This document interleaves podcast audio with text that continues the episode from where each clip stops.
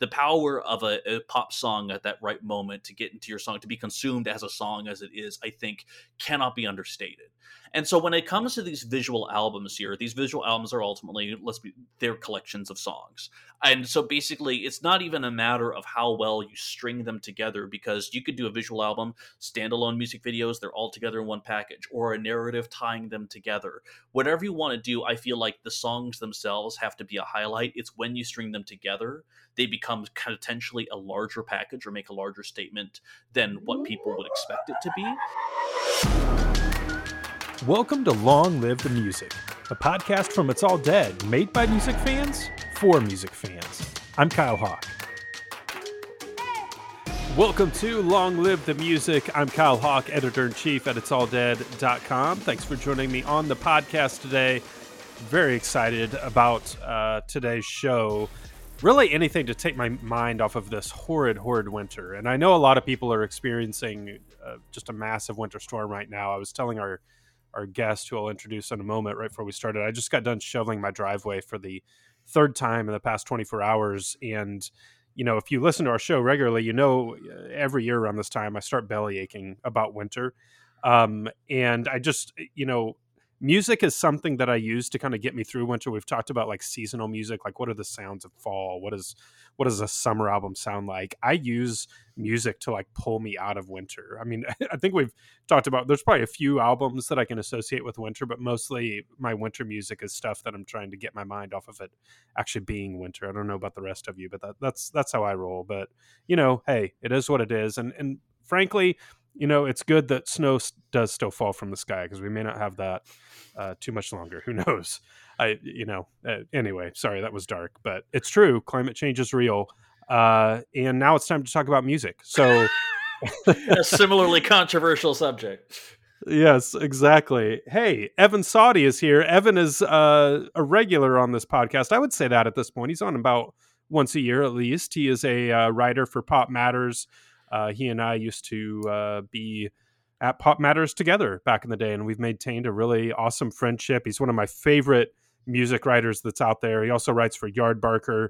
Um, he's he's just an all around music aficionado, and it's always a blast to have him on. Evan, welcome to the show. Listen, I, I first off, let me just say, uh, I, it's my first time been on since the rebrand.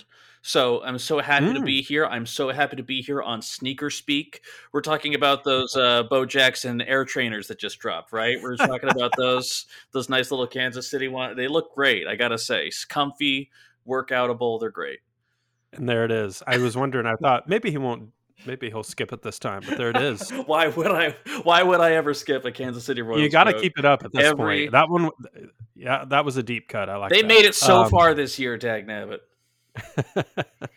well, hey, uh, you know, I love to have Evan on one because he's so smart about music, and we like to have smart people about music on this show. But also, um, Evan writes a lot of really awesome and interesting stuff, and when he does that, I like to have him on to talk about it. And just this week, he he told me about this project that he was working on a little while back, and I I gasped when he told me. Uh, one because we're coming out of a season in which I feel like music writers just we get ground like into dust with all of the the end of year blurbs. And Evan took on this massive project in which he did the for Yardbarker. It's the definitive ranking of every visual album. Who knew that there were so many? Uh, there's 50 in total. He ranked them all. He talked about all of them. I had a lot of thoughts about it, and I have a lot of questions I want to ask. And uh, Evan is obviously the guy to do it. And Evan, Evan, we're going to get into a lot of different angles of this but I wanted to start by asking, like, where where did this idea come from? I mean, because it's a big undertaking, uh, from what I understand. Uh, how did how did this even come about? So this one, this one was one that I pitched myself, and it came about because last year we were blessed with two relatively high-profile visual albums that kind of came in quick succession. We had a Kacey Musgrave; she released her star-crossed visual to coincide with her excellent album, in my opinion. I know it's been covered yep. on It's All Dead before, and also, of course, Halsey.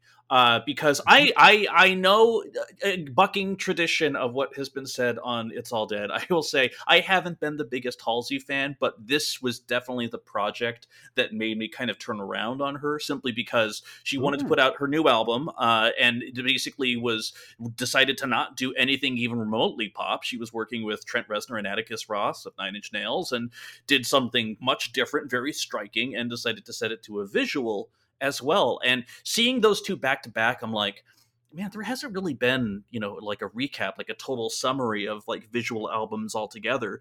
And is one of those things where it's just one of those ideas that just starts gnawing on your brain of basically as a writer, you get to that point of, okay, I don't see this article out there in the world, so clearly I need to write it. Be the article you want to be in the universe. And so I'm like, this will be a fun little thing. I can go through and I can kind of, you know, rank all the visual albums. But I think what was fun about it, but was also terrifying about it was the enormity of it. The yeah, the first off, how like the sheer number of visual albums because you've been on YouTube. There's so many that are on there from artists that you may or may not have heard of.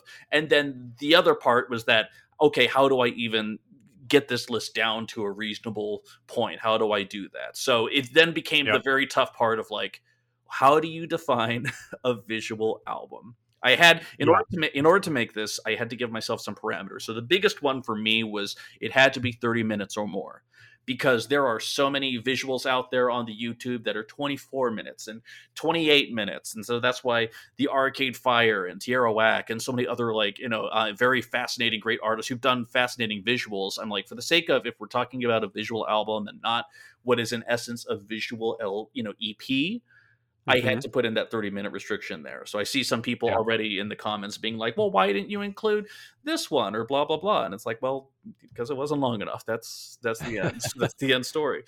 Uh, right. And then the other thing was also it had I really wanted it to be a visual album. What that entails, it could be music videos, it could be a single narrative, it could be a feature film. However, however they want to define that is great, but it just couldn't be a concert film. I that was the biggest thing. I didn't want to have it just be, you know, because otherwise if we were including concert films and we're talking about the filmed version of Prince's Sign of the Times, that's going to be extremely right. high up there. But I we had to have some parameters otherwise this list would be 200 entries long and I would have died from star- keyboard starvation at that point. Yeah, no kidding. I I loved the way that you kind of set the parameters on it. Uh, it made a lot of sense to me and I didn't. I don't think I fully realized. You know, you mentioned Kacey Musgraves and Halsey. We we obviously talked about both of those visual albums on this podcast last year. Um, I, I didn't think about it as like, oh, the the terminology visual album isn't something that's always been around. It makes sense when you actually think about it, but it's like it, it's the coined term of it and what that definition actually means is like a thing now, whereas it wasn't in the past. And that means that you have to set some parameters to kind of collect in everything that's going to fit underneath that umbrella and, and make sense when you're making a list like this. Um, so, one of the things when you first told me about it, the first thing that jumped to my mind is like, oh my god, like how how's this even possible to do? How I mean, did you watch? I mean, I'm presuming you'd seen multiple of these before. Did you watch all of them in full leading up to like putting this together? I watched if there were ones that I had already seen before that I've just had in my heart that I knew very well. Some that required a rewatch, specifically Pink Floyd's The Wall, because my roommate showed it to me in college and it left a definite impression, but I really needed the refresher. But so many yeah. of them, as I began researching, just it kept going. It just kept going, and I had to keep watching more. And I can't tell you how frustrated I was when one of my friends sent me uh, the video playlist of all the songs that Karmin K A R M I N had done for their second album, Leo Rising, for the couch visuals where they're just sitting in various locations, lip syncing to their song. And and I was looking at it. He said it as a joke, and I was like, oh shit, this this qualifies as a visual album, doesn't it? was so like at that point my list was 43. I had 43 entries down, and then it just kind of like blossomed to the point where it was 49. And once it hit 49, I'm like, okay, well I have I have to find there's something out there that has to qualify for 50. I have to do that. So welcome our number 50 entry, R. Kelly's Trapped in the Closet, which technically technically counts for this list. Well, it, you know, it's nice just to have it to be able to put it in last place. So that's good. I, Um, it was because that because the other thing, and I'll tell you the other thing that really that really screwed me over on this was I was looking at other lists to trying to get like an idea of like had anyone done this before? What were people quantifying and qualifying?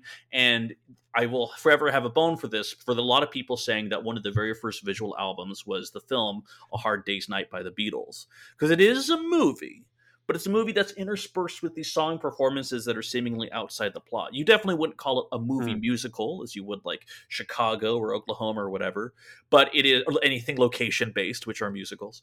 Uh, but the thing is, and so once that kind of became part of it, I'm like, oh, so a Hard Day's Night, a lot of people are qualifying it, saying it's one of the first ones. Well, in that case, album oriented music films kind of are there like burlesque is a star vehicle for christina aguilera. It doesn't really count in the same way that say uh, help would or the same way that Mm. music by sia would. It became kind of this weird you know balancing dancing on the edge of a knife kind of thing of how you would define it. But unfortunately that meant i had to watch music by sia. And uh, that is an experience i do not wish on my on any enemy whatsoever it was a it was extremely difficult extremely difficult experience so yeah Yeah. Well, what stuck out to you during this actual experience of digesting all of this? Were there any sort of common threads that came out to you as you were watching it? I mean, how do you consume all of this and then actually go about like understanding how to rank something that's like subjective on multiple levels of medium? That's a great question, and the long story short is through detailed note taking. I can't think of Yeah. any way to describe it because everything that I had watched previously, I just kind of gave it a little, you know, out of a hundred score. And I just kind of like I Hmm. didn't know what the number one album would be. I didn't know what the worst one would be, but I would just have everything would have a little score next to it. And even stuff that I'd already seen, I would eventually rewatch and kind of like reorganize that score a bit. So that way when I throw it together, I organize it by that score. I would at least have a list of definitive, like, okay, here's how it is in order. And it became rough because, you know, stuff I had seen before I had to rewatch, but other things, I just I had to rewatch it from scratch. There were a lot of things that I had never seen myself directly. I hadn't seen either of the uh, Animal Collective visual albums before. I hadn't definitely hadn't watched uh, the Todrick Hall visual albums before.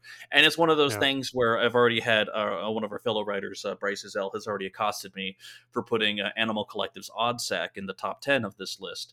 And part of the reason was that I don't think you understand what I was going through. I had been watching the Melanie Martinez visual albums. I had that. I had the Todrick Halls. I had these other like candy coated directionless things like flashed before my eyes. And then when ODDSAC came on, this bizarre visual insanity, quick edits. There's the the film is bleeding. People are in masks doing things to bowls. Like I don't know what's going on, but I was just like I had entered that uh, visual album. It gave me exactly what I expected from a visual album and for from Animal Collective. And for some reason, that was weirdly reassuring. I was like, okay, I love that. That's fantastic. It just hit to the point. I went in expecting something, and it delivered on every point of those expectations. So it got a very high marks for that reason alone. Because sorry, Fergie's Double Dutchess seeing double the visual experience didn't match up to that same level. Yeah. Just- yeah. Well, it, you know, what I was thinking with this is like, so you've got this list of 50, this huge undertaking of consuming all of this and then figuring out how it all falls. You've got the obvious ones that are kind of going to float to the top just because they're incredible pieces of work. I mean, you've got Beyonce's Lemonade at number one, and frankly, I kind of expected that to be at number one. I was open to being surprised. Um, but there's there's a clear upper class and then a clear you know i'll be honest i didn't know that fergie had a visual album or uh, even that sia did or r. Kelly. There's there were the obvious bottom ones too.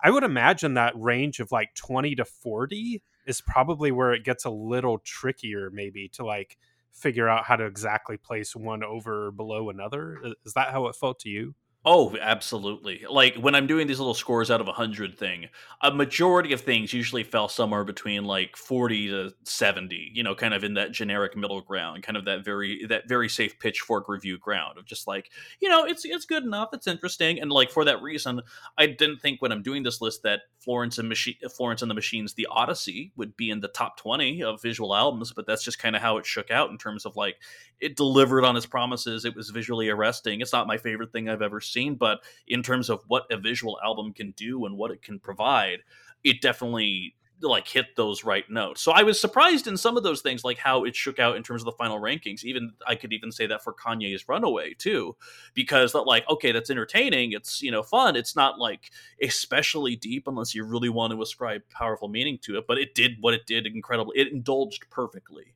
as I would like to sure. describe. You know, uh, so yeah, it was interesting to see it shake out. It really came once it came down to the top ten. I got really nitpicky, but also the echelon for that was is surprisingly different. I was sure as hell wasn't expecting to put Justin Bieber's "Purpose the Movement" as high as I did, but also it was primarily uh, he yeah. he made the smartest decision of his career by not being in a majority of it. So hats off to him. That was uh, that was uh, that was a wise decision. Yeah, I'm putting a a thumbtack on that one because I, I want to come back come back to it a little bit later. But I one of the things I thought about, and again, when you first told me about this, and I was kind of visualizing in my head, you mentioned Pink Floyd's The Wall. Obviously, Prince had some very, you know, Purple Rain. Like, th- there's certain things from the past that I think of that back then we wouldn't have even called them visual albums. But again, just applying my knowledge of what that medium is now backwards in time, in my head, you know, you think about music becoming much more visual in the 80s with MTV coming on the scene obviously and music videos become a thing.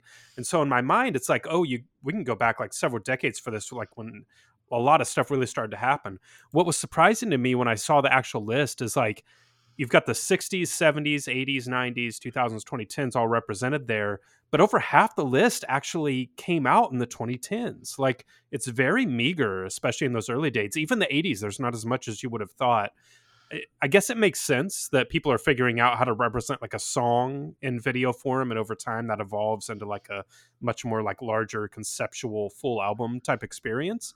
But I wasn't thinking that initially. Like going into this, were you was it like on your mind like how recent this concept at least at the uh, you know the quantity of what we have now that it, that it really is I mean, I will say that I think you know you and I were in the same moment when Beyonce dropped her legendary self-titled album in 2013. You know, it was uh, a striking and powerful experience, but also it's one of those things where people associated, they gave it the term a visual album, even though it had clearly yeah. been done before. Like for me, my biggest one of my biggest surprises of seeing that Blondie had done it in 19, uh, 1979, heading into 1980. They had filmed a music video for every track, and that was two years before they even MTV even launched. They just filmed right. videos. It's not very impressive. They're just performing at a variety of locations with different outfits, but like sure. they went ahead and they did it there. But then again, it's one of those things where as much as, you know, Beyonce dropping this as a price thing and giving everything a really solid music video treatment, it really showed that she cared about it. It's kind of elevated her music to a different plane of just most people, they will film a music video for the couple best tracks or they'll make a 12 minute video if it's super dramatic.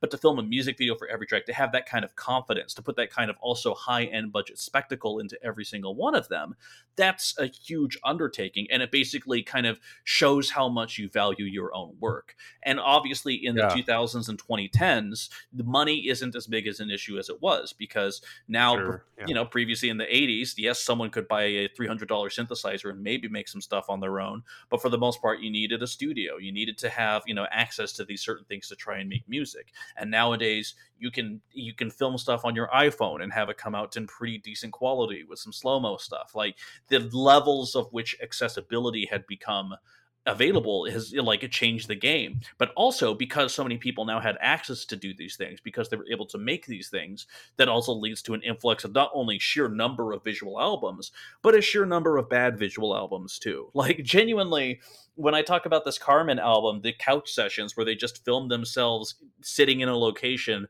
mouthing along to every one of their songs. And there's edits and there's slow motion parts and there's quick cuts and things like that, but they're just sitting there. They have vastly underestimated how much the power of two people sitting in front of a camera can be, even if it's in a different location for every track. Like, it was just right. one of the things, like, you had the access to do it. I don't know why you did it, though. It was just a very kind of confusing That's, mess yeah. on that end, you know? That's interesting because I was just getting ready to ask you if you noticed like a pre 2013 Beyonce style or quality of the the actual work and then post 2013 but it almost sounds like even though Beyonce did such an incredible job of it and opened the floodgates for what this new sort of thing could be it didn't necessarily mean that everybody was putting out the quality of what Beyonce was doing. There were a lot of just kind of crappy visual albums post 2013 as well. So the quantity increased, but it's not necessarily true that the overall quality increased. That's true, except the only thing I will say is that I feel like, and this just might be more of a general thing, and maybe you notice this too history remembers the winners history always remembers mm. the giant successes and even if you look back at like some of the charts in like the 1960s and 70s you see these number ones that pop up of like well i never heard of that artist that thing definitely came and went disco duck what's that you know like all right. these things that just kind of happen because you really remember the stuff that lasted or had a cultural impact so for that reason it's kind of crazy to go back and watch things like uh help by the beatles uh, because like we all know the album we all know the soundtrack and the songs that came from it but the movie itself of help yes the band are breaking out into performances every once in a while but does anyone remember that the entire plot of the movie is about a cult trying to steal a ring off of ringo? Like that's that's the plot of the movie and it's just i'm like and then they break out into these random locations where they break into a song. It has nothing to do with the plot, and then they're just at this location for the rest of the narrative. And it's just what? It's just so surreal. and apparently, if you read yeah. interviews, the Beatles weren't happy with this weird slapsticky direction that they're in because in Hard Day's Night, they're playing the Beatles and they're kind of joking around with Beatles s problems while being funny. And now they're out on dealing with cults and shit. And apparently, this is around the time that they started smoking weed and showing up to set kind of stoned and maybe all kind of sort of getting their takes down. Like it was like, oh wow, so quality control was an issue. The only reason a film like that truly did persevere is because it's the Beatles. That's the only pure reason why. Right. You know, if you look at like Harry Nilsson when he did his weird vampire movies, that stuff is extremely hard to find. Wouldn't qualify for this list for that reason. And also, even the Monkees, their movie Head, written by an out of his mind Jack Nicholson, uh, it's it destroyed their career. It was a weird late '60s acid trip that has the Porpoise song as a part of it, but like that's a weird thing. That's another thing that only perseveres because the Monkees is somehow still a brand in this day. And it's hmm. just like wild to be like, no, there has been quality control all these years, you know, throughout, even though we just see so many more things now because there's that level of accessibility now. Yeah, that makes a lot of sense. That's really fascinating. I I, I guess I want to shift now to like what makes a visual album great. And like I mentioned, you ranked Lemonade number one. And the interesting thing is like if you were like, you know, a consumer of music as an art form in any sort of way, you can come to the table in this discussion with a general agreement that it's a great visual album. Whether you think it's the best or not uh, is, you know, who knows, but there's not anybody I think that's going to make a hard argument against it. So, talk to me about let's use lemonade as the example and then kind of spill off from there about after you consumed all this and came out from the cave of the the this huge understanding now of how how to think about and rank these visual albums what makes one really truly great? What makes one that isn't just going to stand the test of time because it had that you know weird thing attached to it or it was like a time capsule of like some really prominent band, but truly a piece of art in and of itself that's going to last and go the distance. I had a buddy of mine back in high school who's gone on to do wonderful, great things, an Emmy nominated director and whatnot, who argued with me that uh, he thought cinema was the ultimate art form because it combined everything other every other piece of art. It combined music and uh, you know storytelling and visual art and everything else together in like one place. He thought it was the ultimate art form, and that's why he wanted to pursue it. And for me, I was the sense of like I get that, but I feel like the power of the pop song cannot be ignored because a pop song can change your mood, it can change your mind, it can change your life in the course of two to five minutes. The power of a, a pop song at that right moment to get into your song to be consumed as a song as it is, I think, cannot be understated. And so when it mm. comes to these visual albums here, these visual albums are ultimately let's be they're collections of songs.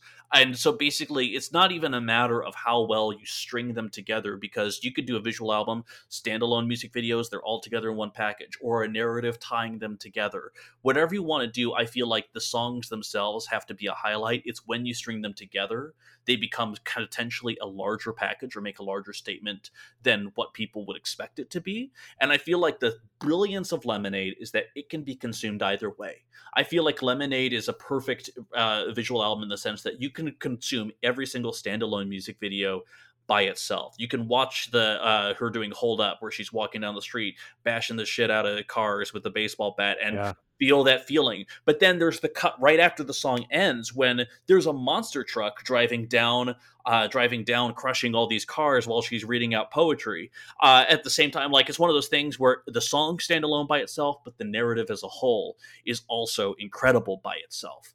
Uh, you know, Yeah. and so you can consume it in any form that you want and still get kind of the sense or the meaning of it, which is why it's incredible. I think back to a, a lesser example of something that didn't do that as well, which was Moonwalker, which was Michael Jackson's uh, visual album that he did in 1988.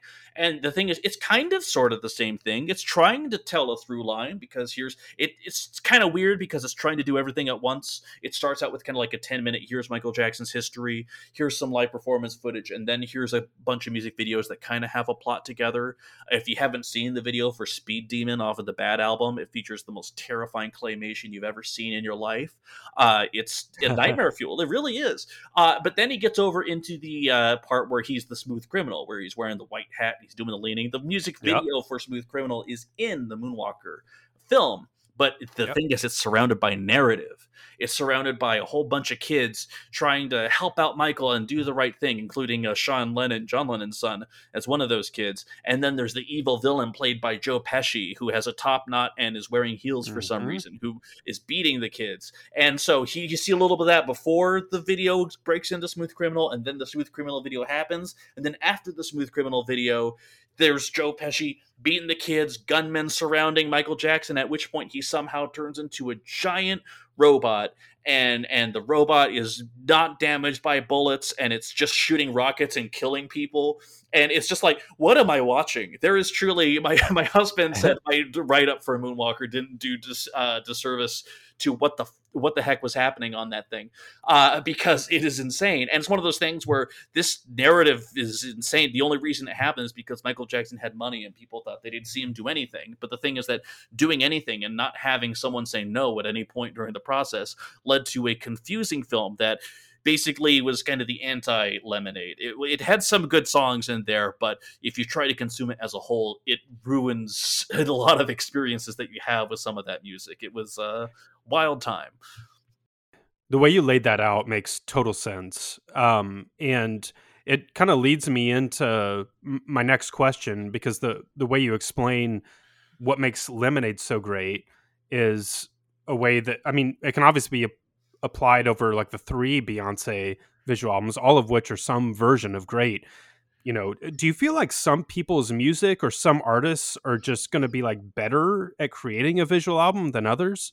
I mean we could talk about beyonce talk about prince but it seems like there are certain artists who either one just have a better artistic understanding of what they want to accomplish or maybe their music just lends itself better to the medium and they're better able to capture it i don't know is there is there there has to be something to that right Right. Well, and I feel like it's one of those things where I describe it as pop songs are, I, in my mind, was kind of one of the ultimate art forms because it's something that could be consumed instantaneously and have that effect. It can change your mood or whatnot.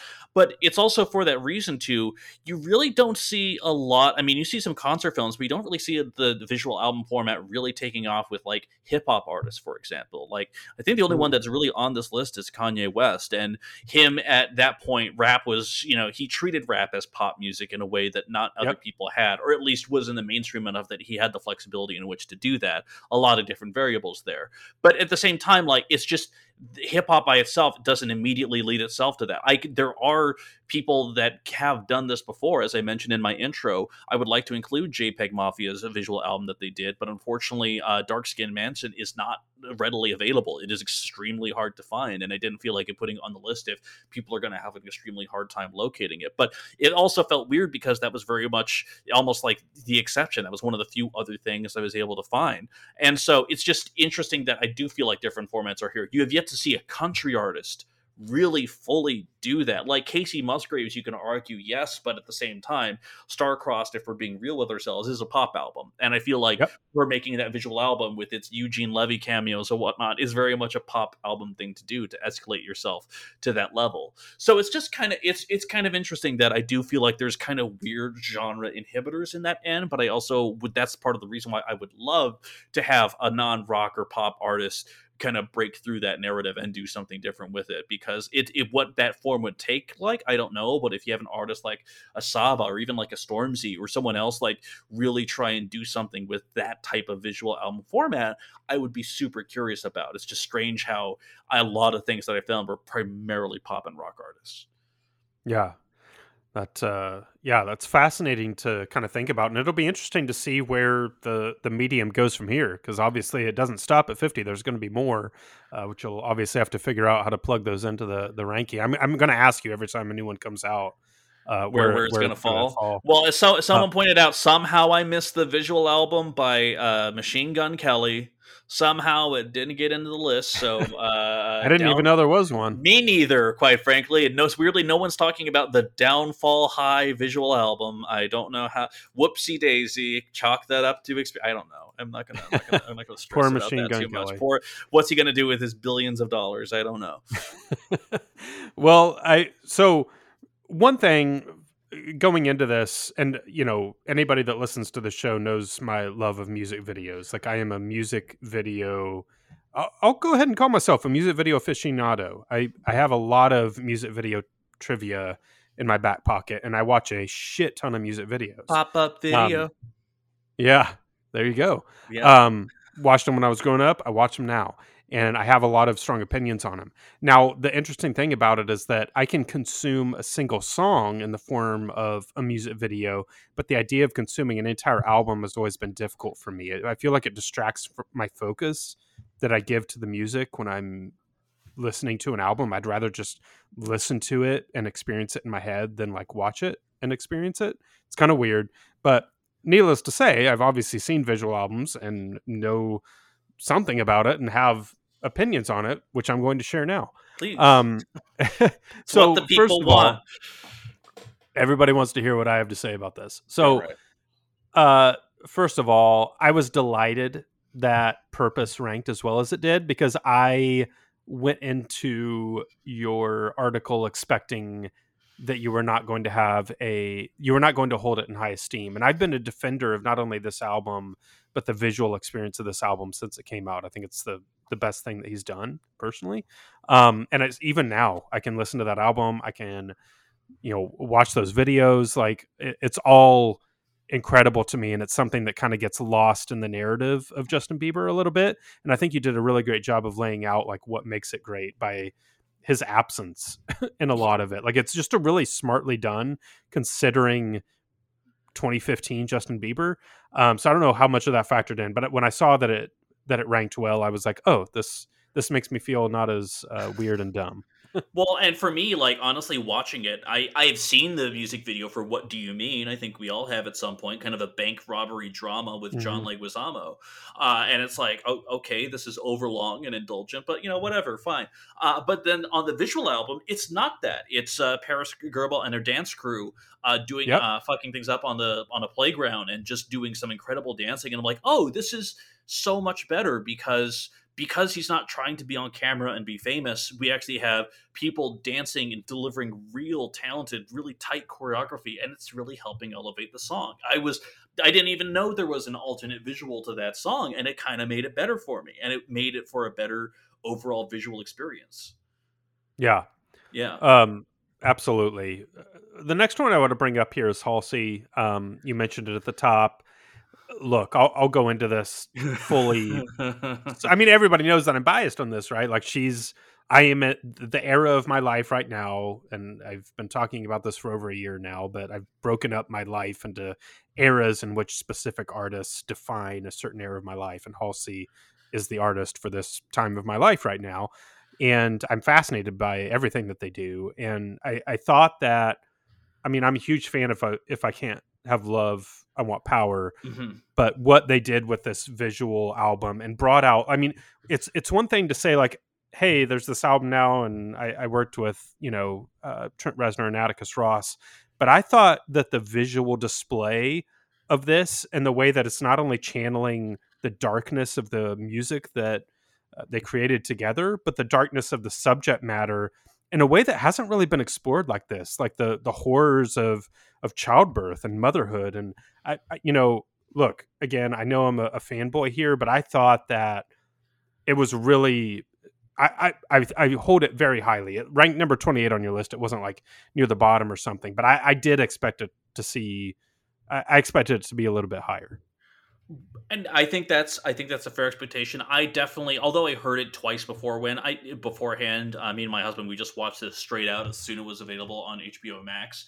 And it's one of those things where I feel like the the songs it's one of those things where uh, when we're talking about individual songs versus experiences on here it was the storyline was very i thought personally a little bit cryptic in the sense of it's showing all these things it has some wonderful visuals the costuming by law roach is exquisite but I didn't fully get the through line, especially when you bring in the sexy witch played by Sasha Lane from the TV show Loki, which was great. Like she's hypnotizing her, and and stuff's kind of happening on that end, but it's a little bit unclear in terms of the exact. Honestly, it's kind of the same issue that I have with Beyonce's uh, "Black Is King," an incredible visual feast that acknowledges the power of Black history throughout decades and even centuries to go back that far.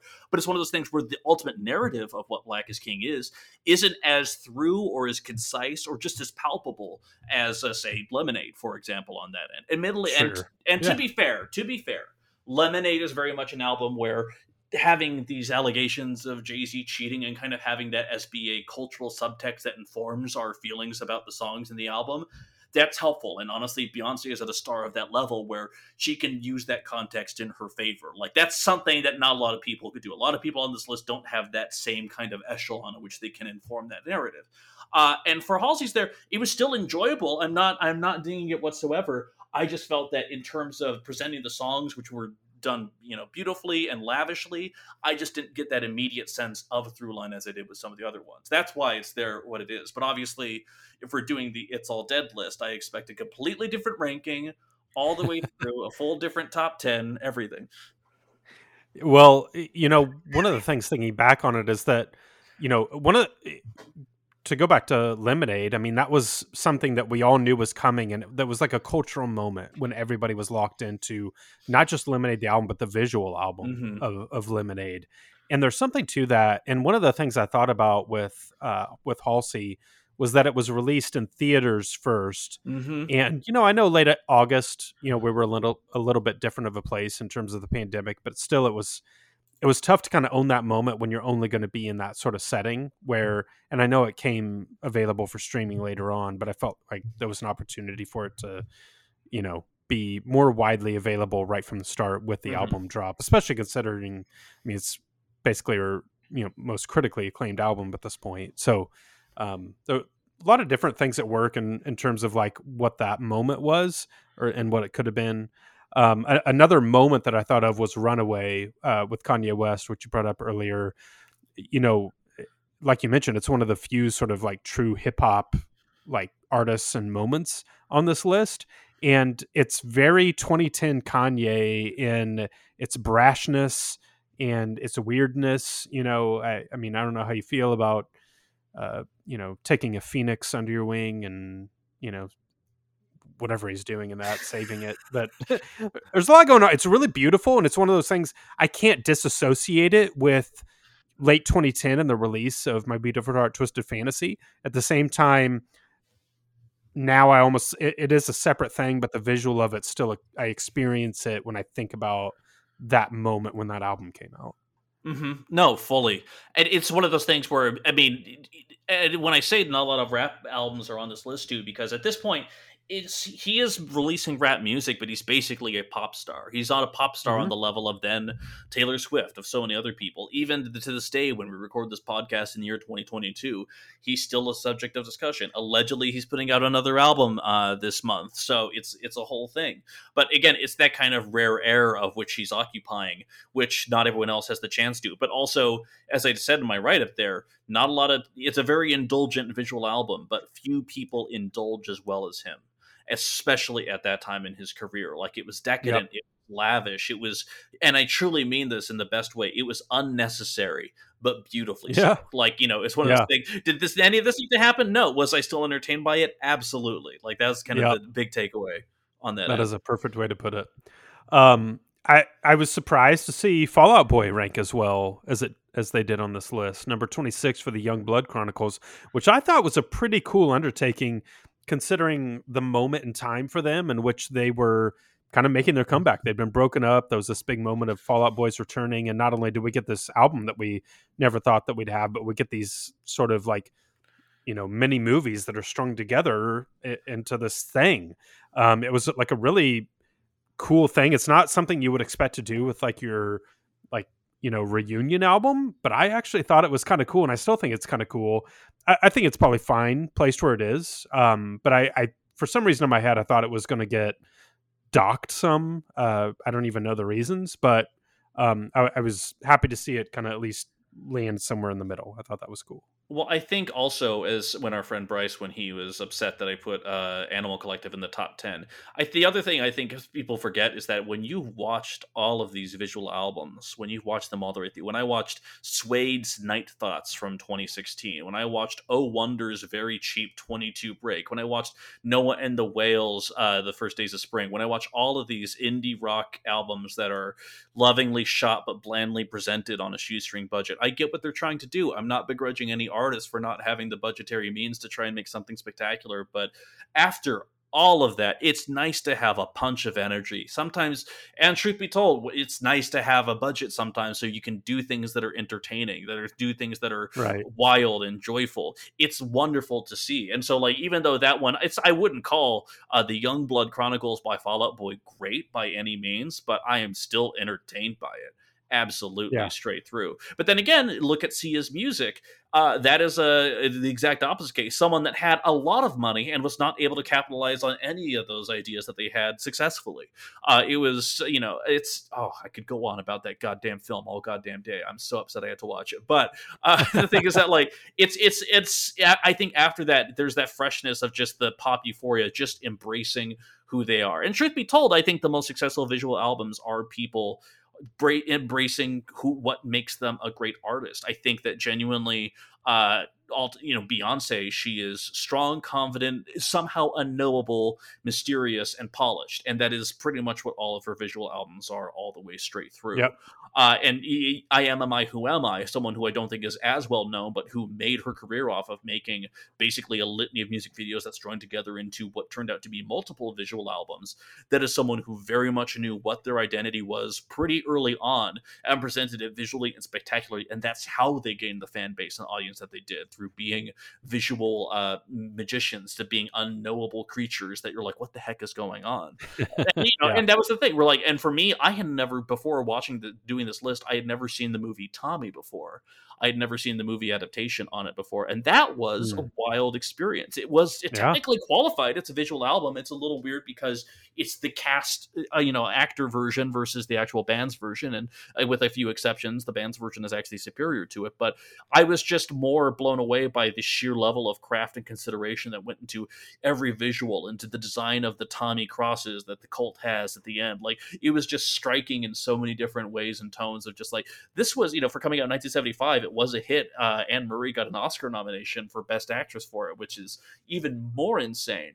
Uh, but it was just like it was just it was just an overall visual delight. Like I couldn't tear myself away, even if I didn't love every song. Even though, by the way, you're in the care of this deaf, dumb, and blind boy. Oh, I'm a punk. I'm gonna just torture you the whole time. I'm like, this is upsetting, right. but somehow I can't not watch. Like it was just it yeah. was just presented gloriously. So uh, while budget can be constrictive, if you want to try and do a visual album, it is not the only thing that's stopping people from doing it. Truly.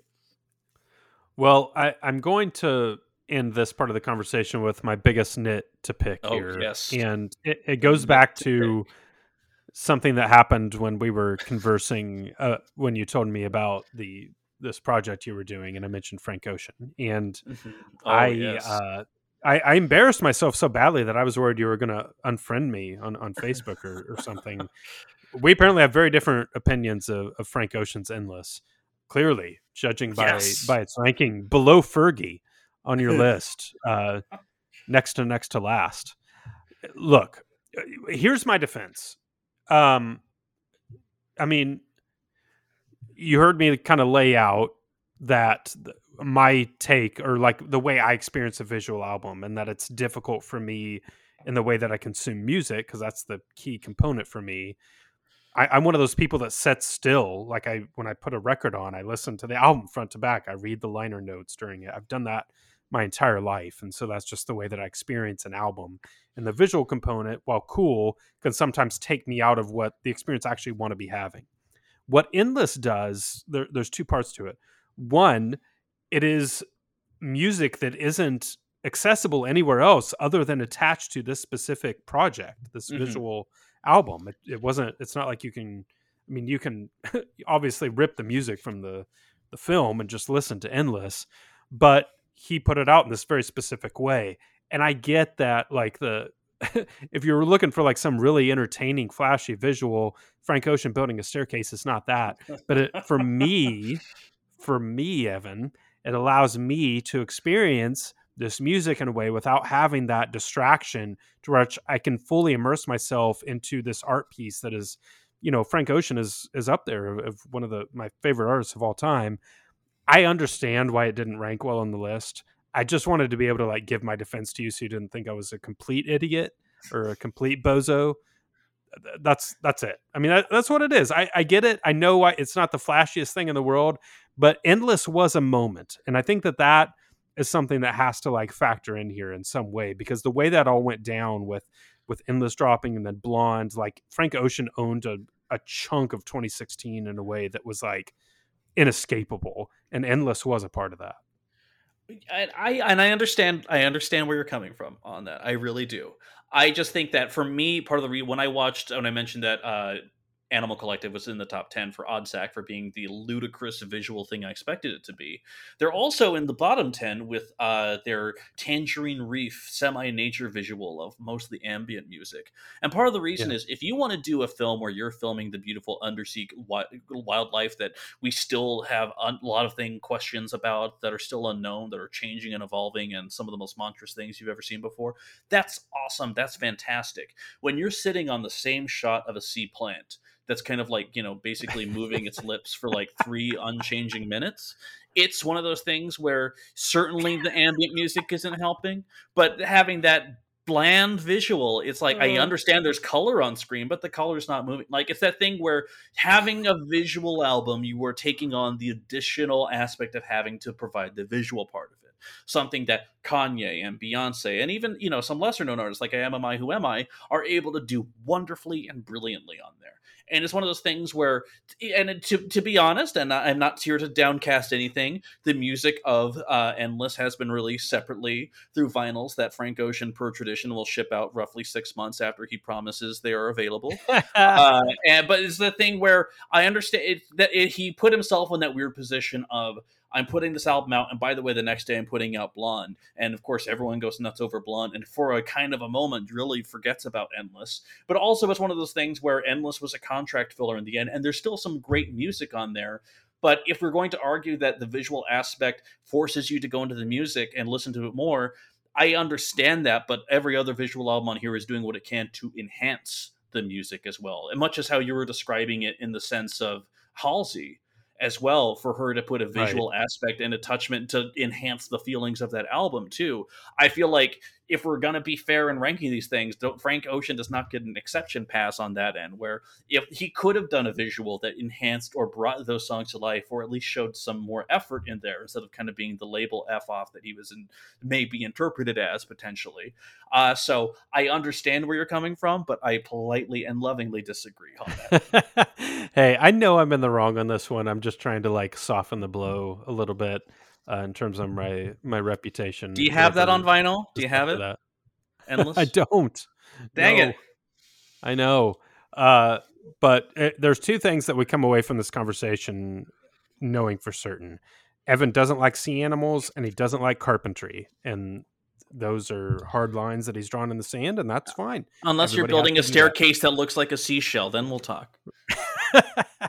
well, hey, before before we let you go, uh, in your quest to be the most prolific music writer on the planet right now, you put out another really big article on Yardbarker called "The 22 Worst Pop Hits of the Last 22 Years," and I have only started to dig into this a little bit. I do have some thoughts.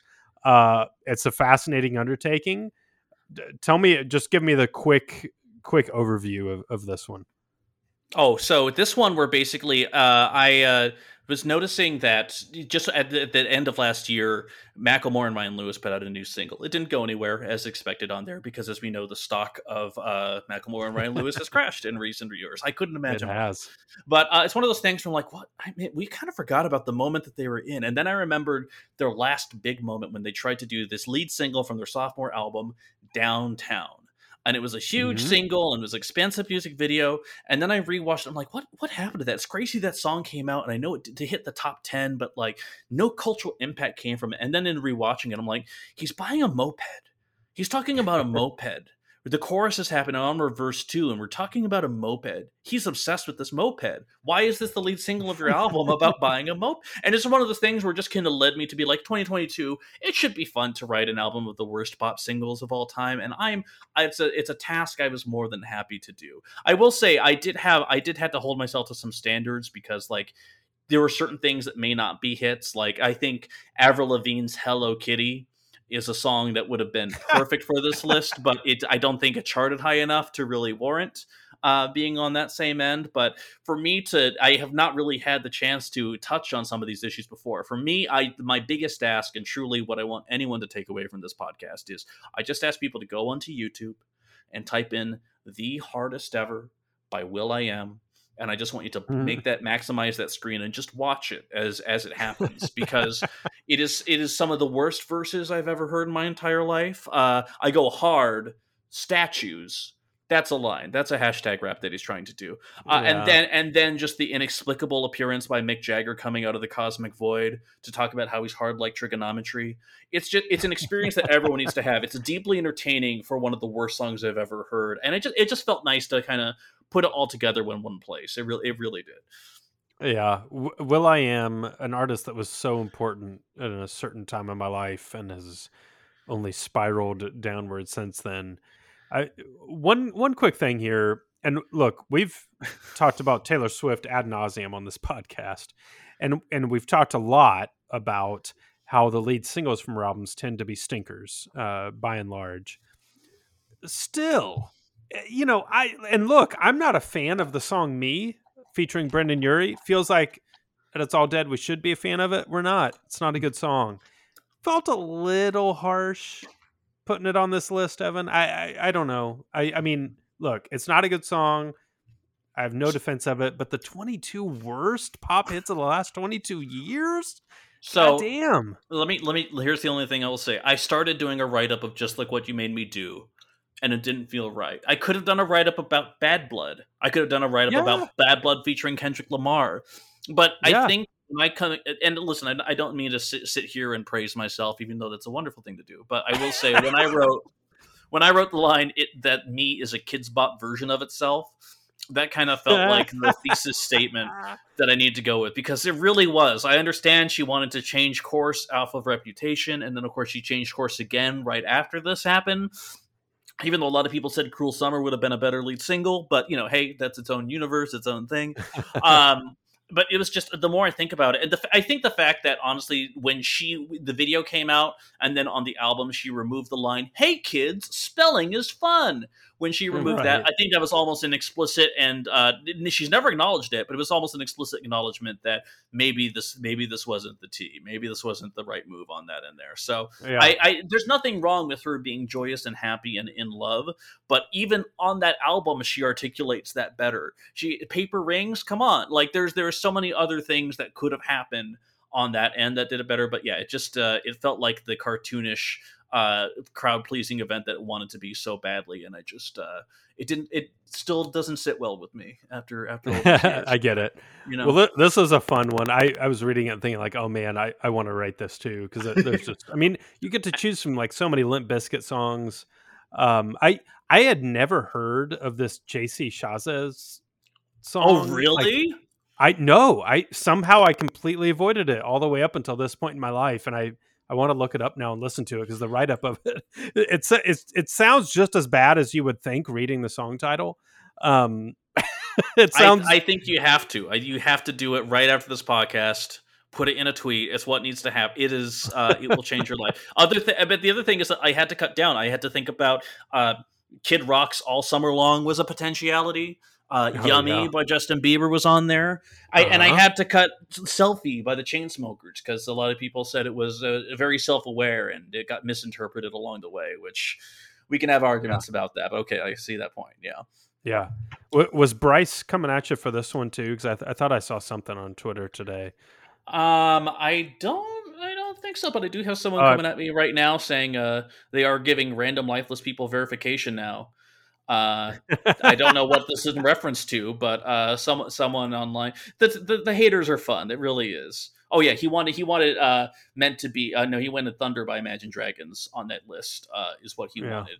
Which I understand, Well- but then again, someone this year played me the song "Cutthroat" by Imagine Dragons, which wasn't a hit, but was one of the worst things I've ever heard. Because I don't know why Rick Rubin is guiding uh, Imagine Dragons to make serious songs, but they are, and it's Yeah.